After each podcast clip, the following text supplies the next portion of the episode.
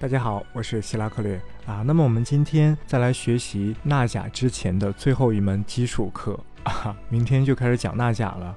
这次我们学习的叫做十二辟卦啊，辟是辟邪剑法的那个辟啊，辟邪的辟。道家的屁股那个字，好，十二辟卦又叫做十二消息卦啊，消息就是我们现在的短消息那个消息，但是呢，它和我们现在的消息，它的意思是不一样的。十二消息卦，你不能念成十二消息卦，消息不是消息，消息的意思是消退和生息啊，消是消退，息是生息、繁衍、生息、生长的意思。啊，顾名思义，十二消息卦，它代表的是在十二个月份之中阴阳的消长。阴气和阳气的消长，消息就是消长，哎，可以叫它十二消息卦，可以叫它十二消长卦，哎，这都无所谓，只是念法不同。但是通常呢，我们古代还是主要使用十二辟卦这个名称。所以说，我们一说到十二辟卦，哦，就要知道十二辟卦就是十二消息卦，就是十二消长卦，它所代表的就是一年中的十二个月份的阴气和阳气的消长的变化。这就是十二消息卦啊，十二辟卦。好，我来仔细解释。前几次的时候给大家说过，我们中国古代啊，对十二个月份分别有十二个对应的地支，大家还记得吗？我在这里说一下，每年的一月对应的地支是寅，每年的二月对应地支是卯，三月对应辰，四月对应巳。五月对应午，六月对应未，七月对应申，八月对应酉，九月对应戌，十月对应亥，十一月对应子。然后第二年的一月又开始对应寅，第二年的二月又开始对应卯，哎，不断的循环下去。这个对应关系啊，有心的同学还是要记好，也是非常重要的。因为呢，十二辟卦就依托于刚才的这种对应关系。而且我们在之后如果有机会的话啊，我还可以给大家讲音律术，就是我以前说的通过听声音来直接起卦啊，这种非常神秘的技巧，也是要依托于这样一种对应关系。因为那种音律术，它是把十二种音调对应十二个地支，对应十二个月份。那现在我们看到了。音律、地支和月份，它们都是一一对应的。这十二种对应关系是不变的啊，自古到今就是如此，两千多年以来都是如此。那现在我们先来第一步，就是记住月份与地支的对应关系啊。至于刚才说的这个音律啊、音调的这种对应关系，我们以后再说，有机会的时候再说，因为这是比较高深的技术了。一般人如果没有非常浑厚的功底，恐怕是很难掌握的。但是除开音律之外，仅仅利用十二辟卦仅仅利用月份和地支的对应关系，而去使用纳甲，而去使用六爻，这一般人都可以做到，非常的简单啊！大家只要稍微花点精力背一背基础的东西，然后明天给大家讲纳甲，过几天再讲六爻的简单的运用方法，大家听了之后就可以自己起卦了，这是非常简单的。历来呀，六爻这种技术一直都是啊很基础的，或者说门槛很低的一门占卜技术，这是非常简单的，所以大家不要有心理压力，只要记住基础的框架，然后再听一听我给大家讲的，哎，一般的事情自己就可以起卦解决了。好，我们回到正题啊，来说十二辟卦。首先，我们要知道，十二辟卦代表的是十二个月份的阴气和阳气的消长。那我们在现实生活当中一提到消长，那肯定是一个逐渐的过程，是一个累积的过程。它不可能说啊一件事物一下子就变成了另一件事物，纯阳啊一秒钟就变成了纯阴，这是不可能的。它其中必然要经过一个变化，而且呢这种变化是循环往复的啊，它没有一个终点。十二辟卦也是如此。说到卦，那十二辟卦运用的卦就是《易经》六十四个别卦之中的十二个别卦，从六十四个别卦之中挑出了十二个别卦，哎，来分别代表十二个月份和十二个月份十二个地支相对应。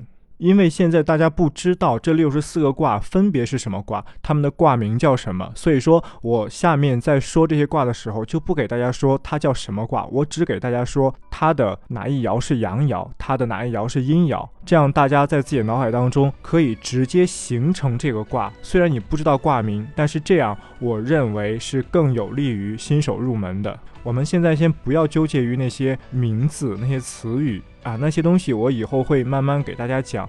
好，现在开始讲。首先呢，古人定义十二辟卦，他们之所以有这种规定，其实是从季节物候的变化，通过这些观察而得出来的。这是很朴素、很简单的。我们跟任何一个人讲阴和阳，甚至我们跟一个小孩讲，十岁小孩去说阴和阳，那即便这个人没有学过易经。但是他对阴和阳这两个字，他肯定会有自然而然的认识。比如阳气肯定代表热，阴气肯定代表冷。阳气呢，肯定代表生长；阴气呢，它肯定代表衰老。阳气呢，它更轻盈、更激进；阴气呢，它更沉重、更保守。哎，这种印象，我们即便没有学过易经啊，这普通人、这正常人，只要受过良好的语文教育，那肯定会有这样自然的认识，这是不用去说的，对吧？不太可能会有成年人回答说阴气代表热，阳气代表凉，这不太可能吧？至少我没有遇到过啊。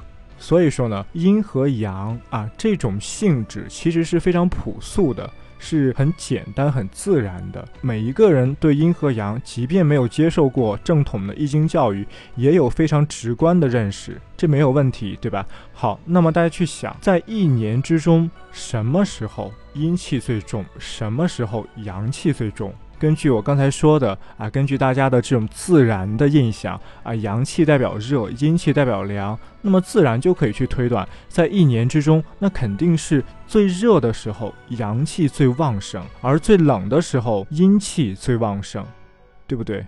好，如果这没有问题的话，那我们去找一年之中最热的时候和最冷的时候。我们现在说的是我们中国的传统的历法呀，所谓的阴历啊，不是西方的阳历啊，因为西方的阳历和我们不同，这个以后再给大家说。前几次的时候我也解释过，我们中国的历法是这样的：一月、二月、三月是春天，四月、五月、六月是夏天，七月、八月、九月是秋天，十月、十一月、十二月是冬天。那在一年之中，显然夏天最热，冬天最冷，没有问题，就是如此。在十二辟卦之中，阳气最旺盛的时候就在夏天，阴气最旺盛的时候就在冬天。和我们刚才说的这种直观的对气候的感受是一样的，是一致的。那么现在告诉大家，在十二辟卦中啊，阴气最盛的那个时候是每一年的十月，而阳气最盛的那个时候是每一年的四月。回想一下刚才说的啊，十月、十一月、十二月是冬天，对不对？那十二辟卦告诉我们，每一年的十月阴气最盛，也就是冬天的第一个月阴气最盛。而相对的，四月、五月、六月是夏天，十二辟卦告诉我们，每一年的四月阳气最盛。那也就是说，每一年夏天的第一个月阳气最盛。这就是十二辟卦当中的两个节点，一个节点是阴气最盛的时候，是每年的十月；另外一个节点是阳气最盛的时候，是每一年的四月。好，那所谓的阴气最盛，实际上就是说对应这个月的那个卦，它六爻全阴；而对应阳气最盛的那个月的那个卦呢，它六爻全阳。这就是阴气最盛和阳气最盛的含义。那么我们现在就知道了，在每年的十月，冬天的第一个月啊。对应这个月的那个卦是六爻全阴的卦，对应每年四月夏天的第一个月的那个卦是六爻全阳的卦。好，那我们继续来看啊，根据这种四季流转的自然规律，从每一年的冬天到每一年的夏天，它是怎样的消长过程呢？每年的冬天它非常非常冷啊，从十月、十一月到十二月。冬天过去之后，春天还会远吗？啊，雪莱的那首诗，春天不远了，冬天之后就到春天了。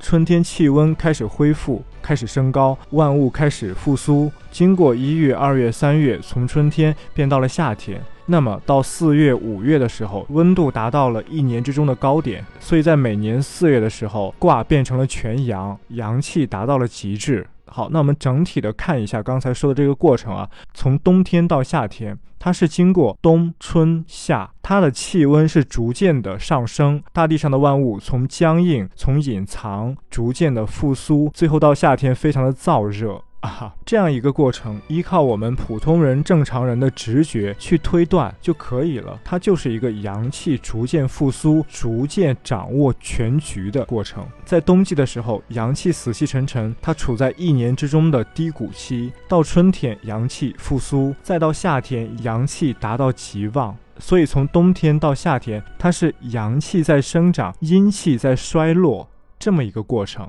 那反映到十二辟卦也是一样，因为从每年的十月，也就是一年之中阴气极盛的这个时间，到第二年的四月阳气极盛的这个时间，其中刚好相差了六个月。而我们易经之中的别卦不就刚好是六个爻吗？所以很简单，从每一年的十月到第二年的四月，每经过一个月，它就有一个阴爻变成阳爻，因为十月是全阴嘛，一二三四五六全都是阴爻。从十月开始，十一月、十二月，第二年的一月、二月、三月、四月，每一个月自下往上依次去改变一个阴爻，从阴爻变成阳爻。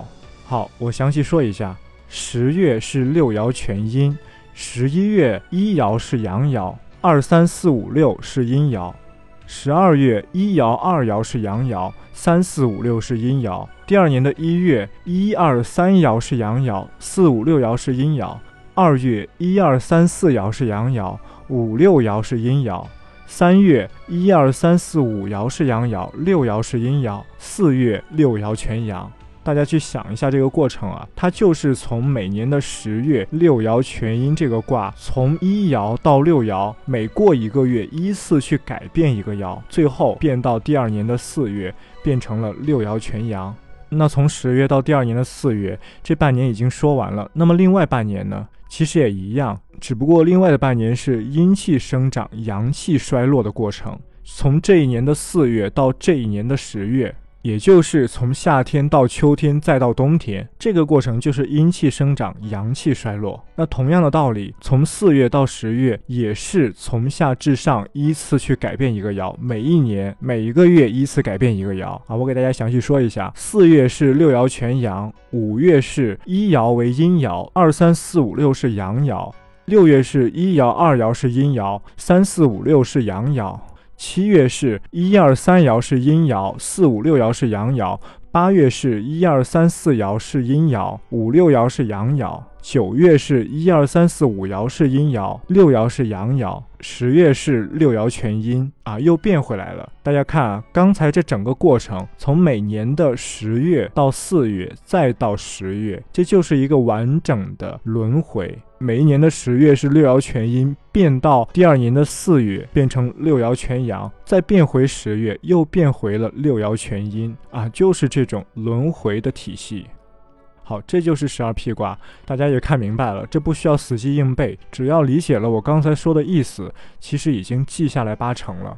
记住，每年的十月是六爻全阴，每年的四月是六爻全阳，哎，剩下的就很好记忆了，哎，剩下的就很好记忆了。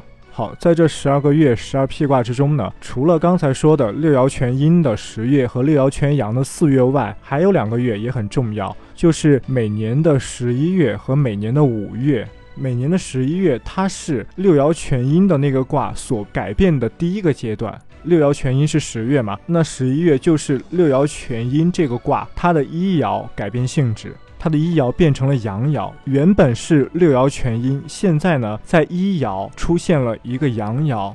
哎，这种象征就被古代人叫做一阳来复。复是回复的复，是回来的意思。六爻全阴，踏出了第一步，迎回了第一个阳爻，这就是阳气出生的状态。这被古代人认为啊，是阳气非常好的开始。